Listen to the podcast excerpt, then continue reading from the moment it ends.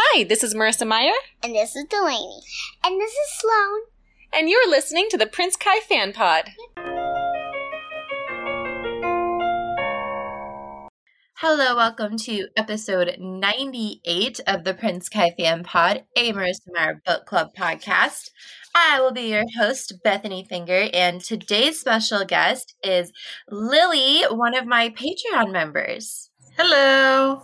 Welcome back, Patreon members, because this is this your third episode with me now? Because you also um, did a bonus episode.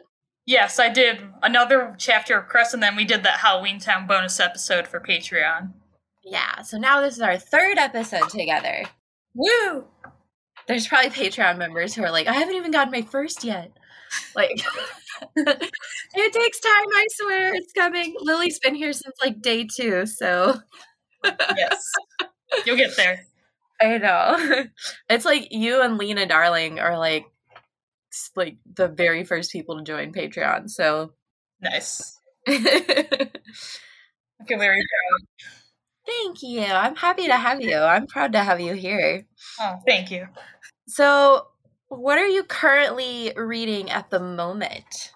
Well, I haven't started yet, but I'm about to start These Violent Delights by Chloe Gong. Ooh. Oh, I heard about uh, Marissa's podcast, and I... Yes. Out. What's it about? Um, I believe it's a retelling of Romeo and Juliet, but set in nineteen twenty Shanghai, if I'm not if I'm not wrong. Oh, is that the Romeo and Ju- Juliet retelling? Yeah. Oh, I want to read that so bad. Yeah, I'll, I'll tell you how I was it listening, is. I was listening to that episode, and I was like, I need this in my life. Oh, yeah, me too. That's why I went and bought it right away. That's awesome. So I am currently reading Daughter of the Moon by Abigail Spagari. Oh! It's so good. Like, I just started it, but it's so good. Um, so I, like, I'm, I think I was two chapters in, and I was like, I need to order this sequel because I'm going to finish this really fast. Mm. uh, and I got my friends at Booklit Podcast to read it too. So I'm really excited. Maybe they'll do an episode on it or something. Yeah, I forgot about that. I'll have to check it out. So we got a couple updates from Marissa this week. Oh, yes. There's going to be a T V show, but it's not Lunar Chronicles. And I'm, like, happy, but I also feel kind of attacked. um, I, know, I don't know if you saw my Instagram story. I was, I let people know I felt a little attacked. I was like, this is awesome, but also Renegades, Heartless, and T L C were here first. And I won't lie, most of the comments under it were like, yay, but the Lunar Chronicles. Right? Like, we're really excited, but also, like... Like, I'm not kidding you, that's what most of them were, and I'm like, I can't, I can't like all of them, because that's how I feel. Yeah, I, um, I told my husband, my husband and I have, like, a, a friendship type of relationship, I guess, I don't know, we've just been together a really long time, so anytime I have, like, a dramatic reaction while I'm looking at my phone, he knows it's either Marissa or Taylor Swift. Oh my god. And since Taylor Swift has already done three albums in the last year, because Fearless is coming out soon. Oh, yeah. He, like, looked at me when I screamed, and he's like, if Taylor Swift did another album, I'm not even going to work anymore. I was like, no, it's Marissa. He's like, thank God. Oh, my God. He's like, wait, no, she just did a book in, like, November. I was like, I know, and she has another one coming out in no the next November. And he's like, so just she just writes a book every November. And I was like, yeah, but this is more important. There's going to be a T V show. And he's like, oh, cool, because he's read Cinder and Scarlet, so he's all excited. And I was like, but it's about Instant Karma. And he was like, I haven't read that one. I was like, I know, but that's the one they chose. I know. Oh, I just. I know, but I so badly need Lunar Chronicles, you guys. I, I've been dreaming about it for years. I need it. I'm also, like, torn because it's like, I want to cover this on my podcast. Like, I need to talk about this show, and it hasn't even come out yet. But oh I'm supposed God. to be spoiler-free, and we're not going to do Instant Karma until, like, twenty twenty-three, I think. Oh, wow. twenty twenty-four. We started December of twenty twenty-four. Oh, geez. That's, that's like so end, long dude. From now. It's like forever from now. Oh, That's that's literally like three years and eleven months from now, you guys. Like, I can't. Oh boy. So yeah, I'm excited, but I'm also like, I I just need all of it is the thing. Like, I'm super excited because I loved Instant Karma, but I still need all of the other stuff. I know. Like, I, I enjoy Instant Karma too, but like the Lunar Chronicles is like my life, so that's right? That the most. Lunar Chronicles is life, you guys. It is life. I take it from someone. I I dedicate my life to it. I'm not ashamed to say it. No, me neither. I have a whole podcast about it. I text my friend about it once a day. She's used to it. She's read it too, so it's fine. So well, hopefully we have more T V news to get excited about. We also got a cover reveal for Gilded, and it's gorgeous, and it gives me hardcore Fairest vibes because the crown is all pointy. Oh yes, I am beyond excited for that book. I know. I love that it's like dripping gold the way it might drip blood. I'm like, yeah, God. This looks scary, but in a good way. I'm excited. I know, and she's literally a master at retellings, obviously because of Lena. I know. And Rumpelstiltskin is one of my absolute favorite fairy tales. And you know, there aren't a lot of retellings of Rumpelstiltskin. Like, there aren't enough. Marissa's a master at retellings, and I know she can do it well. Yeah, there aren't enough Rumpelstiltskin retellings. The only one I've read is Rumpelstiltskin by K M Shea, which was really great. I I thoroughly enjoyed it. But I, I literally cannot think of any other Rumpelstiltskin retelling novels at all, let alone just like Y A, but just in general. Yeah, I, the only one I've read, it's in a series, I think I've talked about it uh, on Instagram. It's called the Ravenspire series. The second one, The Wish Granter, is Rumpelstiltskin. That's the only one I've read. Is it good? Oh, that series is great. I loved it. Good. Then I will have to keep it in mind because I love fairy tale adaptations, you guys. Me too. And I'm actually, one of my college classes is all about fairy tales, and I'm just t- talking about them all the time. It's awesome.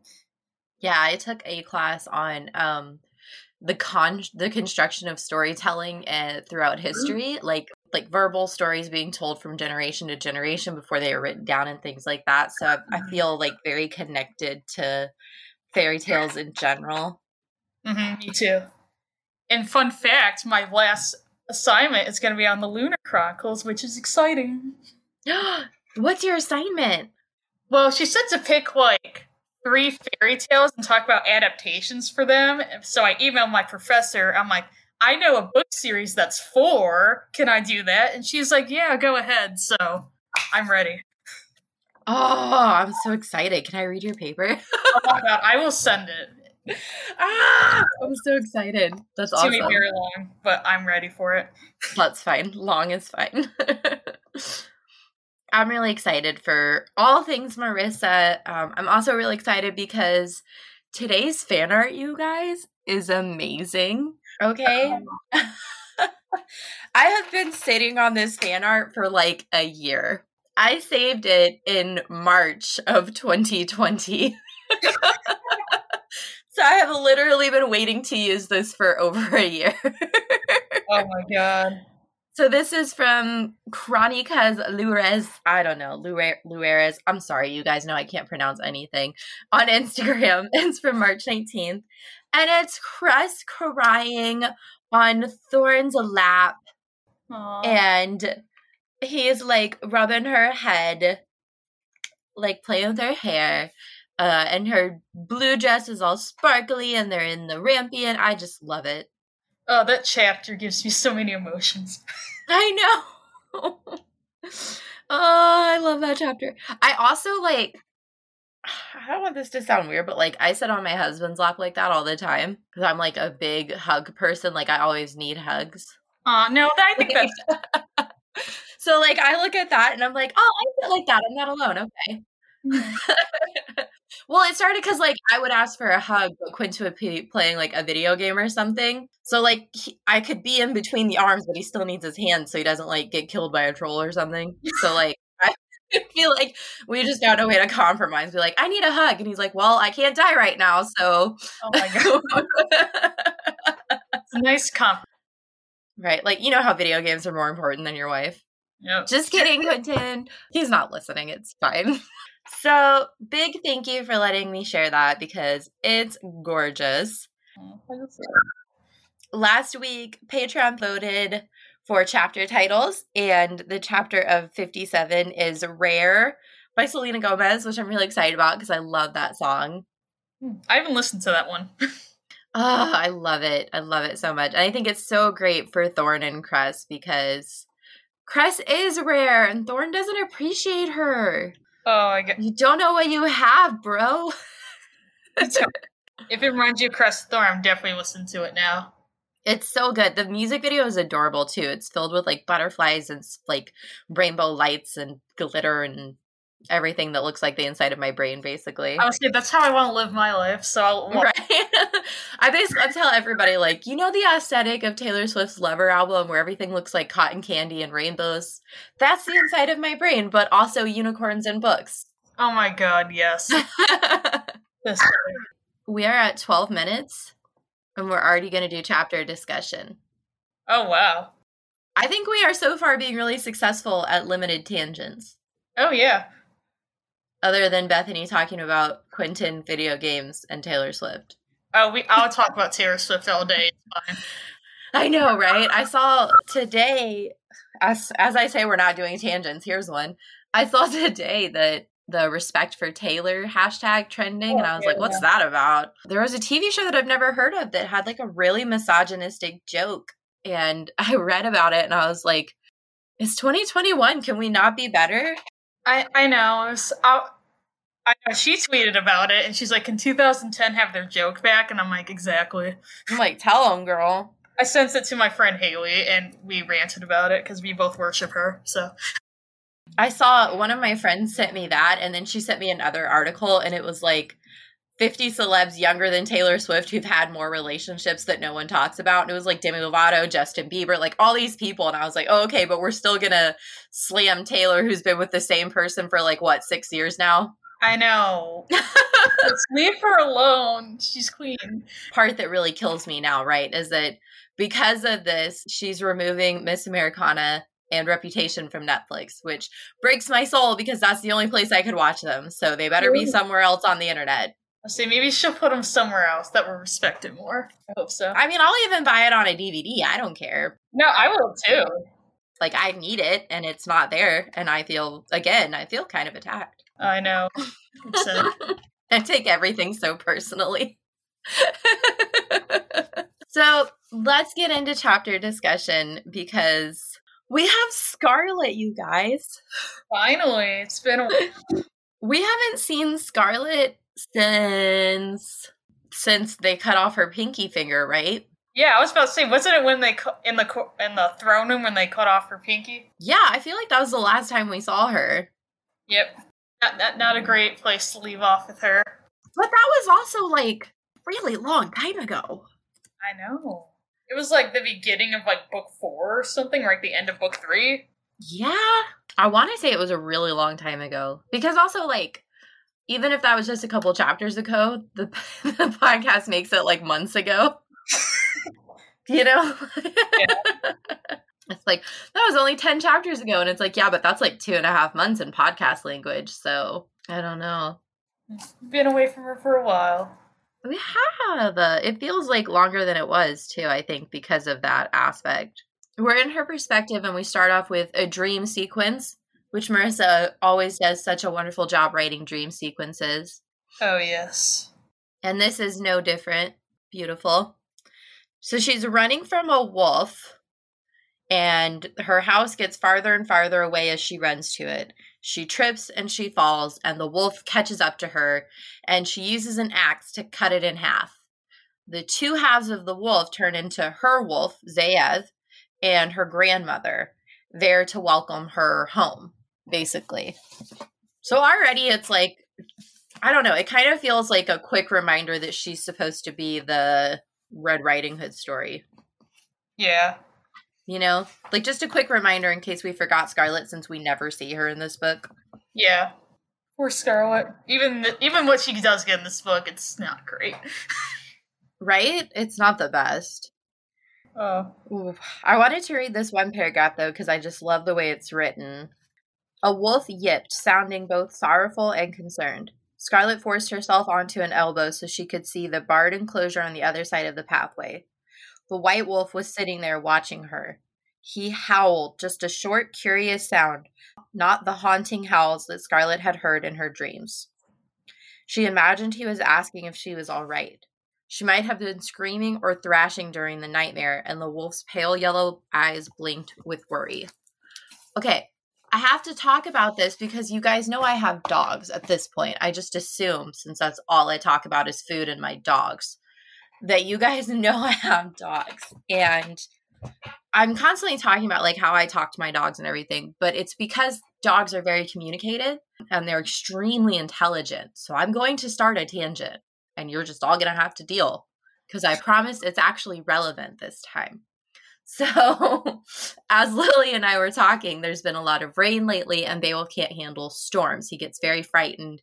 He hides under the bed. He makes yipping noises. He just, he doesn't like them. The other day, Quentin and I were in uh, this, we have this like gaming office that we share so we can play video games together. You know how adults do things. Yeah. And we're playing video games and we're not at a point where we can pause because we were fighting this dragon and we didn't want to die. And we're playing this game called Valheim where you can't really pause things. And I hear yipping from our bedroom and it's Beowulf having a bad dream because of the weather, right? Scamp is laying on the floor in between the two desks um, where Quentin and I are playing. So I looked at Scamp and I woke him up because he was asleep. And I said, you need to go check on your brother. And Quentin started laughing because he doesn't believe me when I tell him that Scamp can understand what I'm saying. Scamp got up, walked down the hallway, and a minute later came back with Beowulf. And the two of them went back to sleep on the carpet snuggling. So to Quentin and anyone else who doesn't believe me, someone please tell me how my dog didn't understand everything I said. Oh, no, he totally did. Right? Quentin was like, it's a coincidence. I was like, no, it's not. So anyways, dogs are very intuitive. Wolves are like dogs. They're both canines, but one is like more wild, I guess, because we haven't yeah. domesticated it for hundreds of years. So that's my tangent. Dogs are crazy smart. You can come at me. as, as Ruth would say. No, they totally are. I, I definitely think he listened to you. I know, right? Like, and I'm not saying all dogs are like that. Like, I love Beowulf. He is the sweetest dog in the world, but he just does not understand anything that's going on in life unless it has to do with Frisbee or food. So I totally get it. Like, not every dog is going to understand stuff, but like, I swear Scamp understands everything that comes out of my mouth. Mm-hmm. I'm like totally on Scarlet's side when she's like, the wolf is kind of asking if she's okay. I'm like, yeah. Yeah, she's brought that up by it too, that wolves have those instincts. It's- yeah, I just wanted to acknowledge that I believe Scarlet, that the wolf is checking on her. Mm-hmm. She's in a cage. Can we talk about this? Yeah. She doesn't even seem to have like a pile of hay to lay on. I know. And it's not a cage big enough that she can stand up and walk around. I know. I remember like reading it, so she can barely like move in it. Like, she like has to haunch over. She can't stand up all the way. Mm-hmm.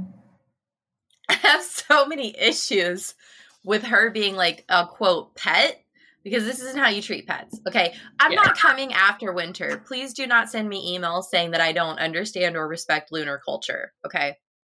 I do. I'm not saying that. I just, as someone who has dogs, as someone who's worked in foster systems and rescue groups and shelters for years, like they need to have enough room to at least stand up and turn in a circle. Okay. If you're going to treat her like an animal, please give her those same privileges. Yes. Personally, I, I'm not a big fan of kenneling. I think it has a purpose for training, and then I think you don't need it anymore. Yeah, I agree. Everybody's different. So Uh, talking about dogs, right? Scamp was house trained in two months, no more kennel. Beowulf was in a kennel for two years.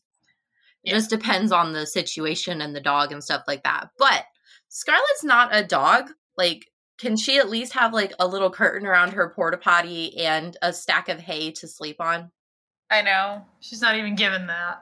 I'm like really upset that she doesn't even have so much as a stack of hay or a clean sweater. Like she's, I don't know. I'm upset about the mistreatment of her as a human being because she's being treated like an animal, right? But I'm yeah. also upset because, like, this isn't how you treat animals in your zoo. Mm-hmm. Sorry, menagerie, which is just a fancy word for zoo. So I don't know. Am I taking this too too far? No. I'm like reading it and I'm like, she's in a cage and she's got like nothing. Like, can she have a magazine or something? Like, magazine. I'm like, I would be bored and uncomfortable and very aware of how much pain I'm in and how much I smell. And she, like, I just, can she have like a book and a pillow? I don't understand.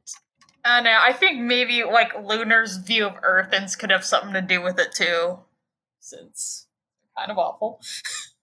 I just don't, I don't like it.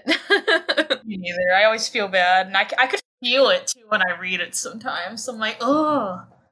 I mean, that's part of the point, right? Is we're yeah. getting an insight into lunar culture, but yeah. I don't like lunar culture. Scarlet in a cage. Okay, so she's in a cage. Strange girl says he likes you. Her hand hurts because they took her left pinky. She didn't pass out. That's our girl. Yep, she's so strong. I would have passed out.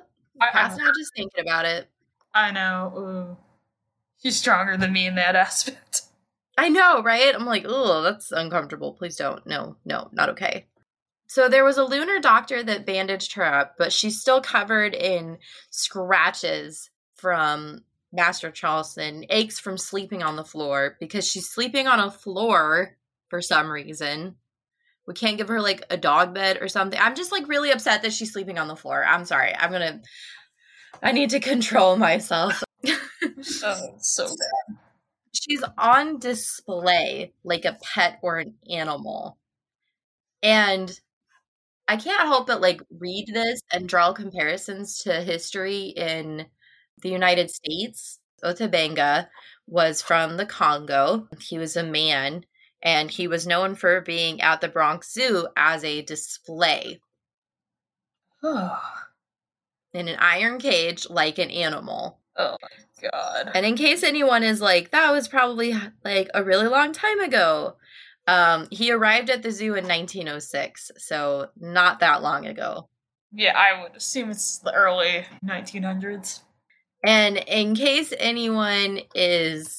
thinking, well, even nineteen oh six is a really long time ago. There was a young girl in a zoo in Brooklyn until like nineteen eighty-one. Again, she was from uh, an area in Northeast Africa. So it's it's not uncommon for, it's not something we tolerate anymore, right? But it is something that happened. And not as long ago as you might think. Yeah. That's insane and terrible. It is terrible. And I, so the, the African girl, I apologize, it was not nineteen eighty-one, it was nineteen fifty-eight. You guys can look this stuff up if you get really interested. I'll share some um, links with you, some historical links so that you guys know the sources are actually accurate. But I just want to point out that, like, this isn't an unused concept. This came from somewhere in our own history. So as savage as we might consider this, keep in mind that there were, were humans on planet Earth not that long ago that did this to one another as well. Yeah. Just Google human zoo and go down a rabbit hole if you want. Yeah, it's, it is interesting, though. Especially, like, this book's set in the future, and it's kind of like history repeating itself a bit. Oh, yeah, absolutely. Not, and not just this, many things, too. So you and I are going to talk about this next moment in the story a lot. Mm-hmm. So we get our first physical description of Winter, which I'm going to read very slowly for everyone. And I will explain why in a moment. So the girl's clothing was the first indication of her status. I'm on page five sixteen at the bottom if anyone's curious. The girl's clothing was the first indication of her status. A gauzy silver white dress that had settled around her shoulders and thighs like snowflakes might settle on a sleepy hillside. Her warm brown skin was flawless and healthy, her fingernails perfectly shaped and clean. Her eyes were bright, the color of melted caramel, but with hints of slate gray around her pupils. On top of all that, she had silky black hair that curled into perfect spirals, neatly framing her high cheekbones and ruby red lips. Now, the reason I want to point this out, one, it's our first description of Winter. This is very exciting. We've been hearing yes. about her since the first book. Mm-hmm. But I also have to point it out because we've had this conversation a million times on Patreon, and I've had this conversation with dozens of people. Winter's not white, you guys. I know. I don't... I've never gotten it either, and I've read the, been a fan of this series many years. I think people assume she's white because, like, she's the Snow White character, but she's yeah. very clearly not described as a white person. And I just, I want to get that information out there. Yeah. I want to acknowledge that we have a black, a mixed Snow White. Yeah. It's not a white person. So I just, I, I, and I see fan art sometimes where she's depicted as white. And I've, I even had someone submit it to me and I was like, I don't know what character this is, because she wanted me to share it for Lunar Chronicles. And I was like, sure, but I don't know what character this is. And she's like, oh, it's Winter. And I was like, but Winter's black. And she's like, oh, well, I didn't know that. And I pointed her to this paragraph. I'm not calling out this person. I'm just using this as an example. So do not yeah. ask her name. I will not give it. But I pointed her to this chapter and she said, I never noticed that description. I always assumed she was white. So just read a little bit more carefully when it comes to character description, because yeah. assuming a character is white is kind of a part of the whole whitewashing system that authors and writers are trying to address over the last like maybe five or six years and hopefully more so in the future. Yeah, because I don't think like Because, yeah, she's not just... Winter's described, like, a little bit, because, again, we're focused more on her personality, but the descriptions are there. Right. So it's it's in text. It's very supported by the text. I remember I had a conversation with someone. I told her to read these books many, many months, like, years ago, and she read them and loved them, and I was talking to her, and I had mentioned that, like, Um, I loved the character of Winter because her appearance reminds me of my nieces. And she's like, but your nieces are black. And I was like, and so is Winter. Yeah. I'm... And she was like, well, she's never described as black. And I pointed her to this chapter and several others. And she was like, I never read those chapters. And I was like, you read the whole series.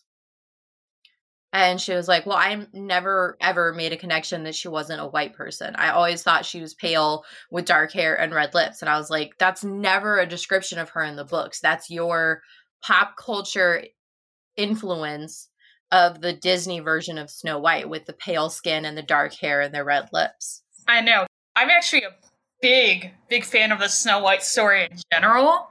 And yes. Winter was never that way in my mind, though, because I saw her description. And I knew she was, she looked different.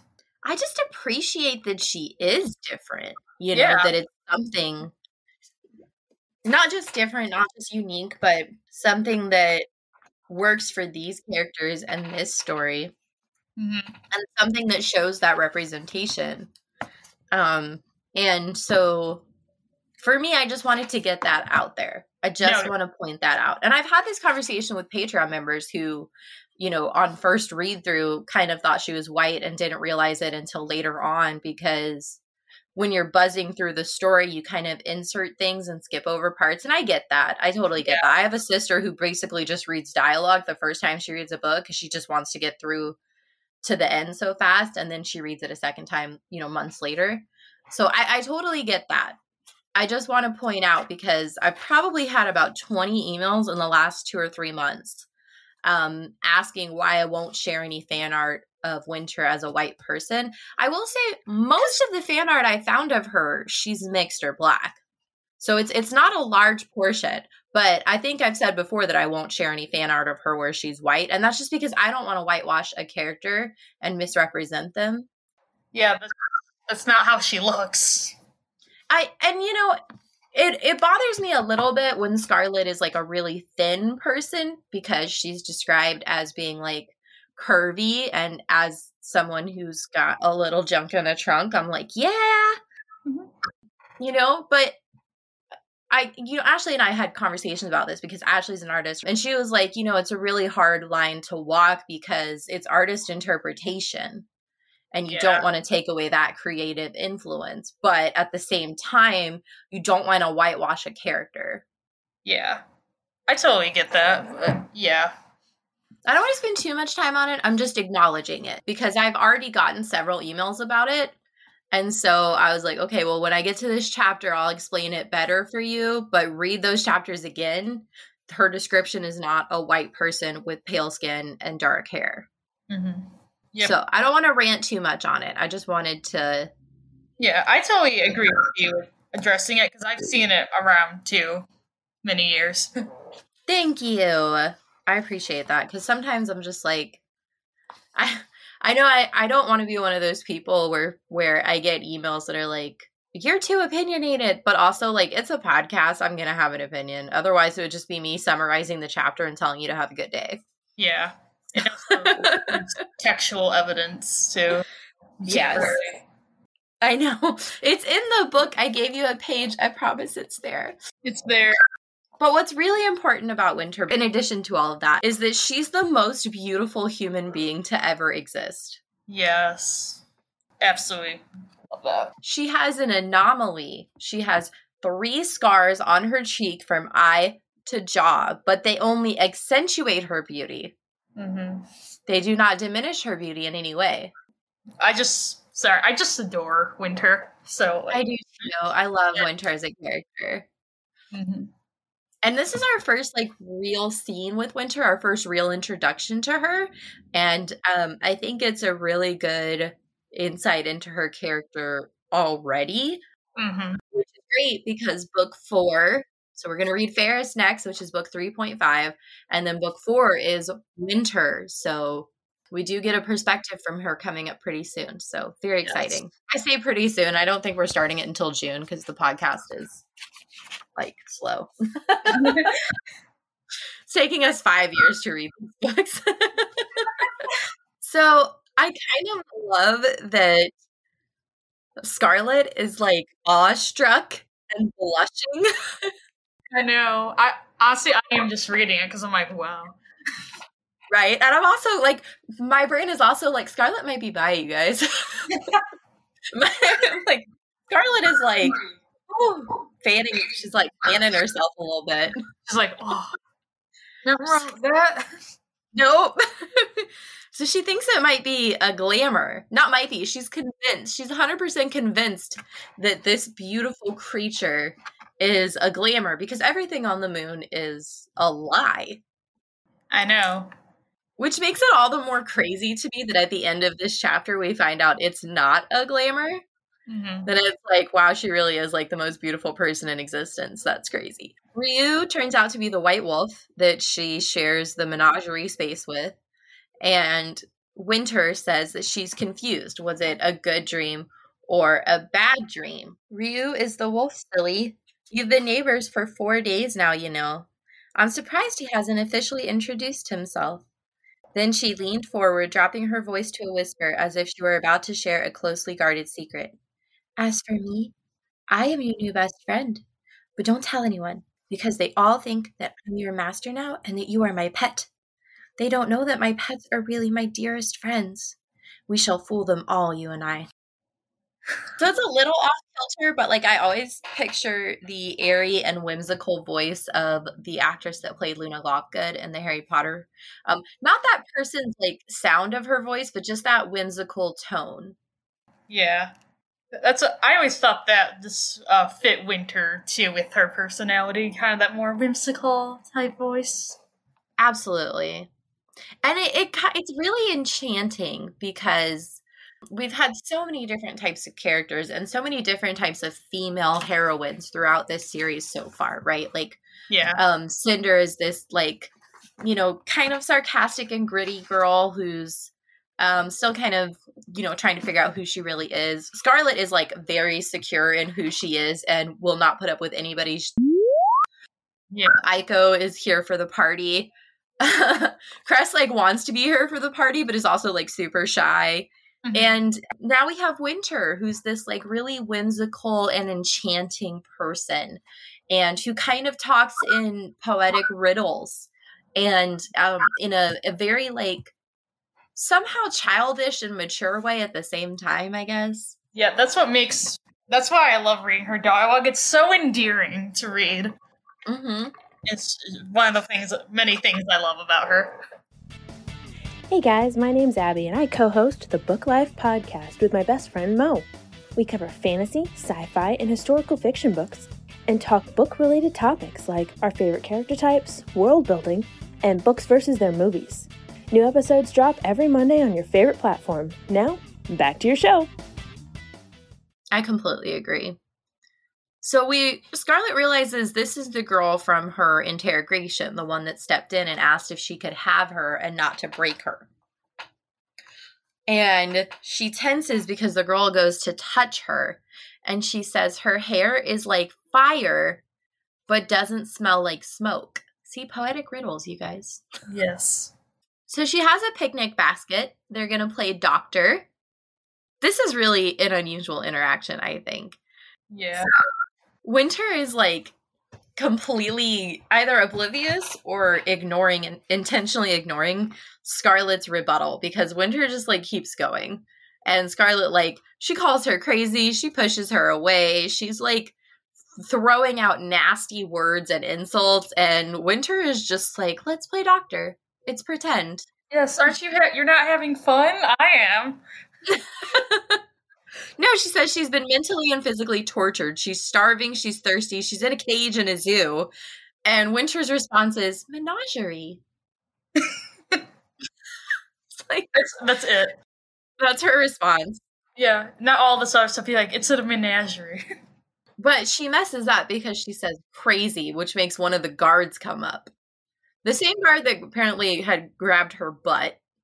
That sounds about right. Yep.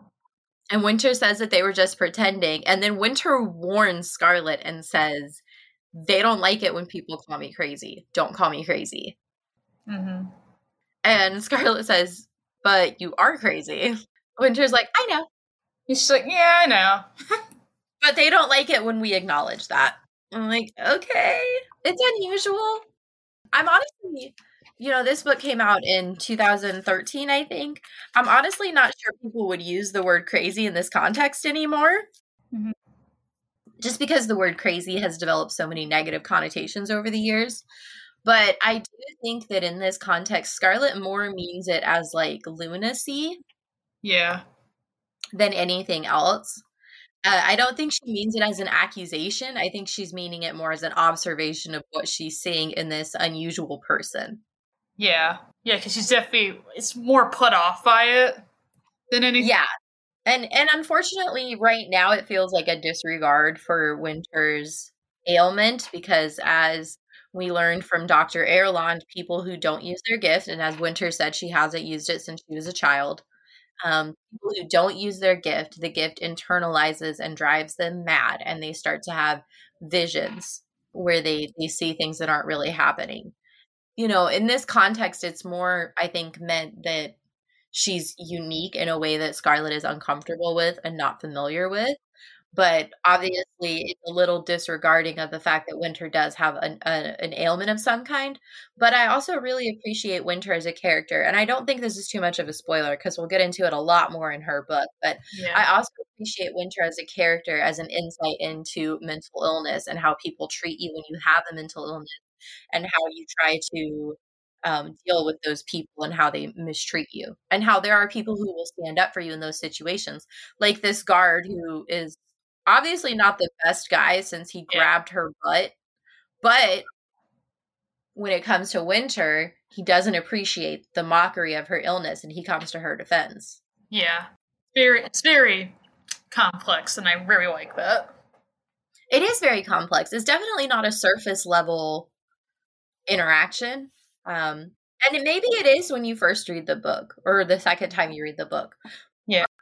But when you go it, to the depth that we go to, when you mm-hmm. dissect each little sentence um, and spend a year and a half talking about a book that most people read in two days, yeah.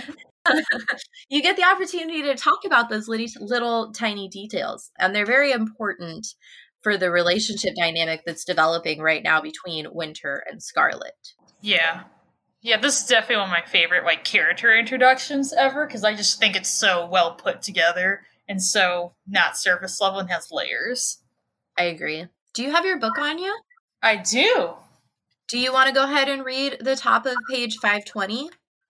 Ah, yes. This inf- you love Winter so much. I want to give you the chance to talk about your girl. Oh, yeah. I, I sorry. I'm just Winter's number one fan, I swear. Yes. That's partly why I wanted you for this chapter. If I remember correctly, I was like, what chapter do you want? And you were like, I need the one where Winter comes. Yes. Oh, yes. I, ju- I just love her. And if I do more, if I, when I do chapters in Winter, I'll go crazy. That's like, fine. Well, I'm always a stan of that. I just love her. All right. Scarlet didn't answer. And this is Winter's quote. Because the palace walls had been bleeding for years, and no one else sees it. She shrugged, as if this were a perfectly normal thing to say.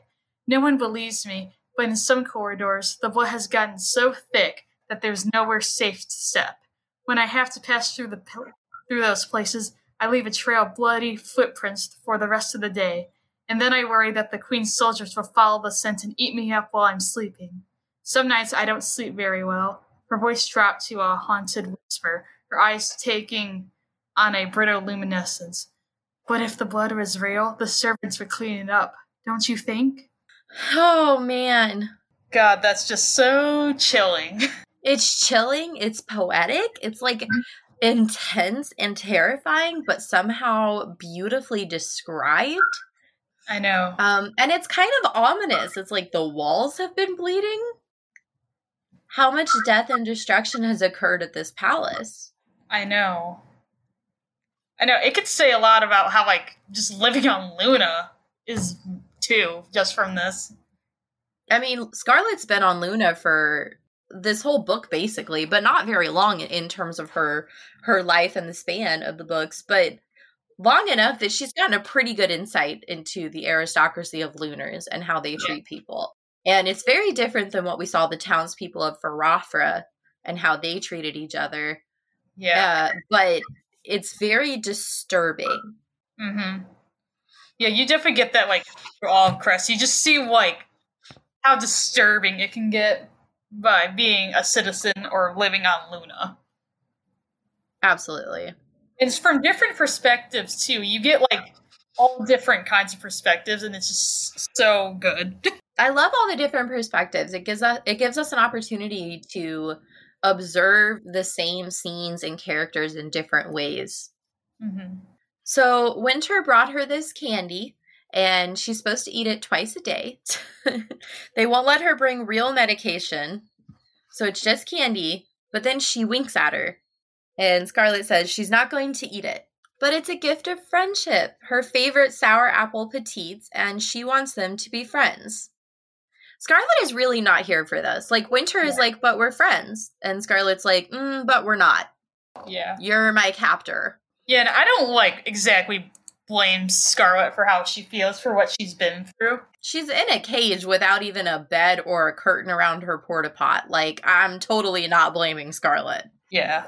Part of me is like, Winter, treat your pets better. Like, if she really is your pet, can we give her a blanket or something? I think she's a- trying a little bit, though. That- she is. I know. I'm just like, I don't, I don't know why I'm harping on this, but, like, it's just so dehumanizing to me that she's sleeping on the floor. I know. And then she doesn't have the privacy of a private bathroom quarters. It's terrible. Winter says that she only has two friends other than her animals.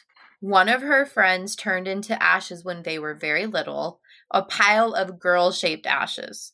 And the other one has gone missing. The other one is Jacin.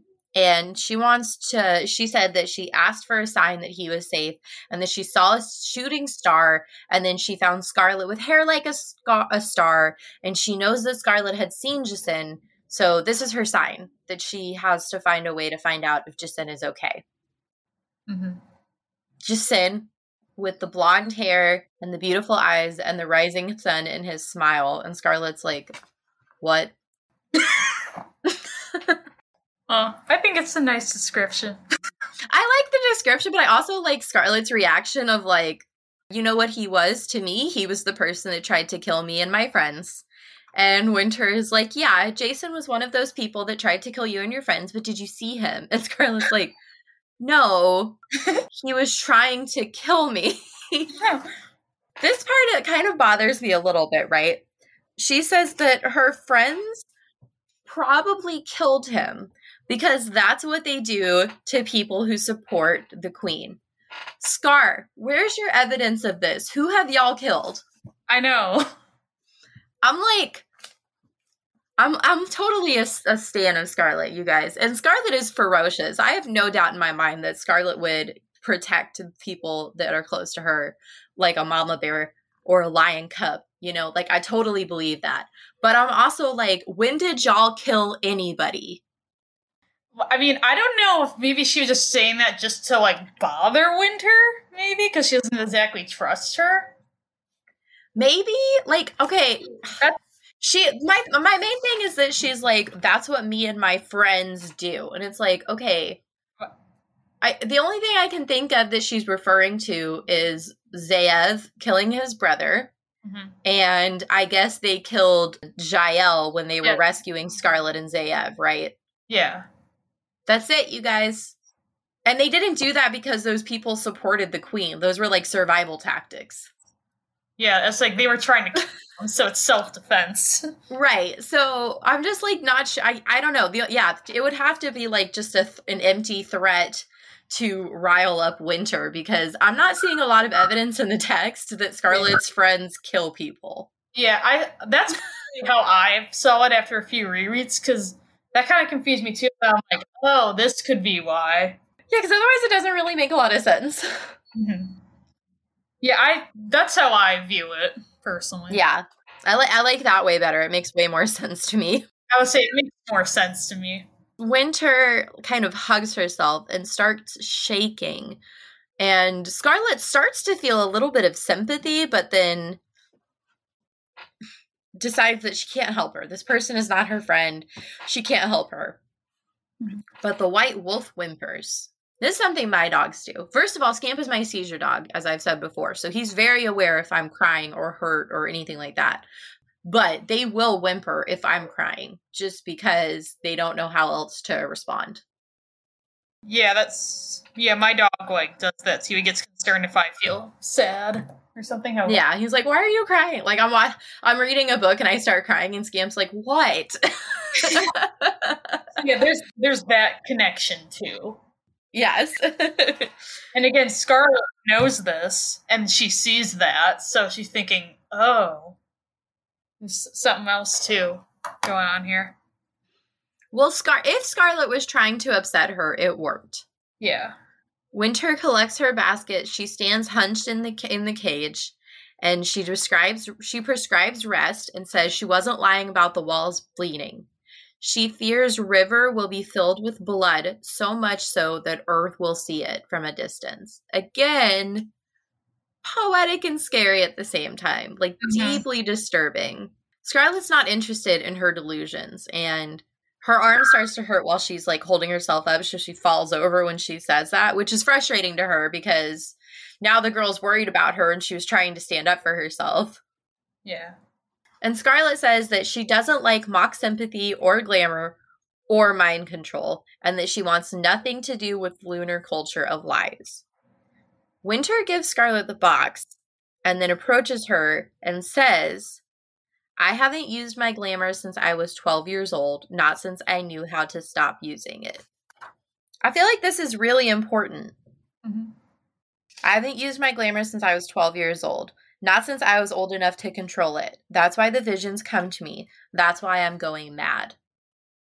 So she intentionally allows herself to go crazy and go mad because she works so hard to control this this glamour, because she works so hard to not use her quote gift. Yeah, very interesting to say the least. I agree. That's interesting. Old enough to control it, so that like could mean like old enough to understand like what's going on when people really use it and what they do. I think that's probably the main component, is old enough to understand the dangers of this this quote gift that the Lunars have. Yeah. So Winter goes to leave, and the guard says, Your Highness, and Scarlet realizes who this person is. This is Princess Winter. Princess Winter with unspeakable beauty, with scars on her face that were inflicted by Lavanna herself because she dared to be pretty, basically, right? Like, we find out a little bit more. Yeah. In this tiny little sentence. The white wolf has a quarter of an acre with grass and a den. Again, not a lot of space, right? Mm-hmm. But Scarlet doesn't have grass and a den. She doesn't even have, like, a haystack. She gets one meal a day. I'm just, I'm not happy with how they treat their, quote, pets, okay? Like, who's checking up on this zoo? Where's PETA? If they're going to treat her like an animal, then there should be policies and procedures in place to protect them, right? Yes. I think I've worked in shelters too long. I'm like, yeah, I can I'm see like this isn't how we treat animal or people. Yep, I can see very, you feel very strongly about this. I do. I'm sorry. No, you're good. I love it. She doesn't trust the girl, but she's starving, so she eats the candy and it's delicious. Nothing, not even tomatoes, tasted so good. And she realizes there's a tingling warming her throat uh, that travels all across her body, leaving a trail of comfort. And with it, it has taken away her pain. So the candy that she, because she's not allowed to give her medicine, so the mm-hmm. candy that Winter gave to Scarlet was laced with painkillers to help with her discomfort. So there's the part I appreciate. Thank you, Winter, for doing something. Oh, Winter. I know. I'm like, well, she did something. Mm-hmm. Like, that's a really nice thing to do. Pain is, yep. I have a very low threshold for pain. Now, I have a feeling Scarlet has a much higher threshold, if nothing else, because she's so stubborn. Yeah. But I have a super low threshold. So I am like, yes, I need a painkiller. Even if it's just like ibuprofen or Z-Quil so I can sleep through it or something. Like, I need something. She doesn't have anything to distract her, by the way. She's just sitting here staring at a wolf, smelling her dirty clothes and thinking about how her arm hurts. She doesn't have a pinky and she doesn't know what happened to her friends or what her future looks like. Mm-hmm. So not fun, you guys. Give her a magazine or something, please. Please help our girl out. Right. Like, I'm not saying you need to give her a Nintendo or port screen, but like, can she have like a book a day or something? Maybe a stick so she can play solitaire or tic-tac-toe with herself. I don't know. I know. I'm like, can she just have something? uh, I feel like the Lunars don't have much sympathy for her, unfortunately. They don't. So that is the end of chapter fifty-eight. What was your song title for this one? Um, I chose Imaginary by Evanescence because it does kind of like it go kind of like kind of like what you said with the about the walls bleed. No, that it has that like poetic hauntingness to it, and then that song absolutely remind me of Winter. It's it's in my Lunar Chronicles playlist in a Winter part, so that's how I found it. I appreciate it. That was a good choice. So I chose two songs. Um, one is called Mad World, which is a song by Michael Andrews, but I really love the cover by Taylor John Williams. And I I really, honestly, I could read you guys all the lyrics to this song and you would be like, yep, gotcha, Bethany.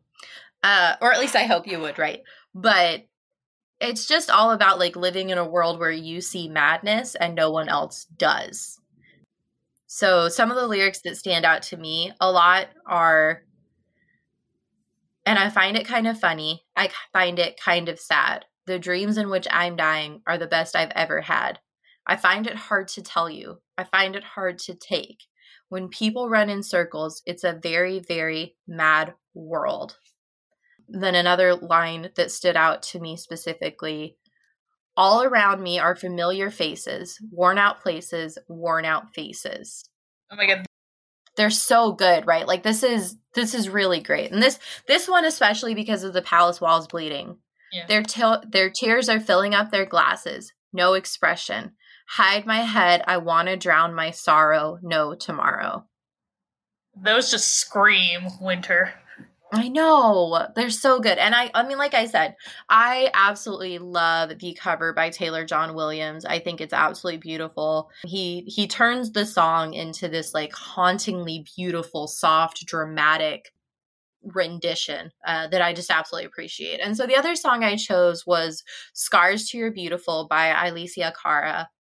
which is a beautiful song about loving and accepting yourself for who you are and embracing your flaws and your scars and knowing that those are what makes you beautiful. And, you know, this is a person who's described by Scarlet, probably our most critical female character, as the most beautiful human in existence. So much so that she blushes. Yeah. In her presence. And so I just really felt like that resonated with Winter in this particular uh, description, and maybe in other descriptions as well, because I think a lot of her descriptions are going to be like the beautiful girl with the scars on her face. Yeah. Dang, those were good song choices. Thank you. So what was your quote for this week? Okay, my quote. It's on page five twenty-four. As far as she knew, there was only one lunar princess, other than Cinder, of course, Princess Winter, the queen's stepdaughter. The unspeakable beauty, the scars that, according to rumor, had been inflicted by the queen herself. Hmm. Yeah. That's a good ch- one. Yeah, I chose that, like, for multitude reasons, because, again, it's, like, that official introduction of Winter. And also the fact that, again, my favorite fairy tale of all time is Snow White. And right. I think, like, that screams Snow White in so many ways. You can unpack so much to that fairy tale with that. It's just so good. It is good. I love it. That was one of the ones that I, like, highlighted in my in my book. So my quote was, someday soon, I fear the palace will be soaked through with blood, and all of Artemisia Lake will be so red, even the earthens will be able to see it. I, I already talked about it a little bit, so I won't go too far into detail, but I just love the terrifying poetic description um, and the implication of how dangerous this place is, mm-hmm. and brutal this society is. Yep, so good. How'd we do? Do you think we did good on tangents? Yeah, I think we did all right. Yeah. Since Halloween, our Halloweentown episode was like all tangents. So I oh mean. yeah, yeah, we got to do that so fast. You're like, we'll just talk about whatever, right? And it's like, well, what else could we talk about? How about everything? everything. So this week there were two Easter eggs. The bonus word "hair" appeared ten times. Tomatoes appeared once. There's been some debate about what word we should count for Winter. So right now, the suggestion is to count the word "crazy," the word "scars," and how often she has a vision. So I, that's what we're trying to keep track of. If you have any other suggestions, let me know. So the word "crazy" appeared four times and the word "scars" appeared three. Next week, we're going to cover chapters fifty-nine and sixty. And then the week after that, you guys, it is episode one hundred of Prince Kai Fan Pod. Yay! one hundred episodes! Yay! That's crazy. I know. I'm like, what? That's so many. Wow. I hope everybody rates, reviews, and subscribes. Follow the podcast on Instagram.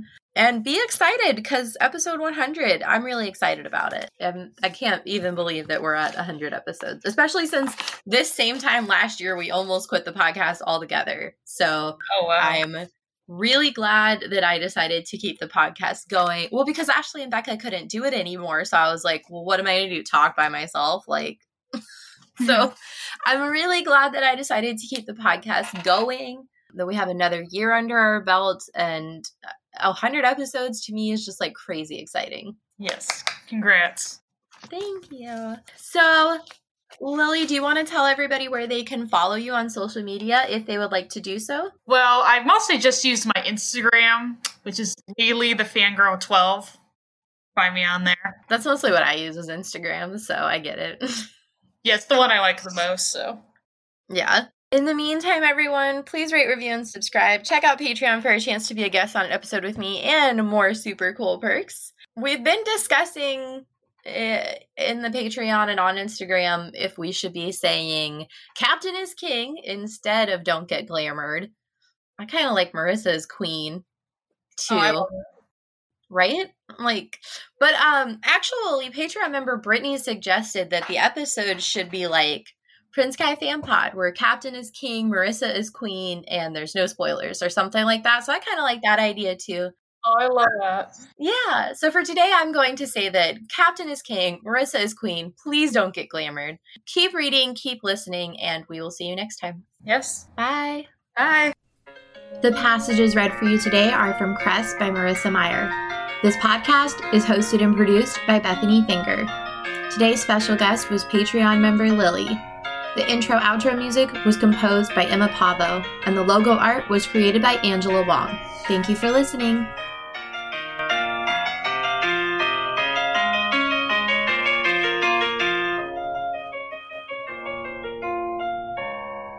When we got Verizon five G home internet, it sounded like it could handle all our needs. But one thing it couldn't handle was our frustration. And hey, we deserve reliable internet. It's time for better internet. Fast, reliable internet. Switch to Xfinity. Learn more at Xfinity dot com slash Verizon five G facts.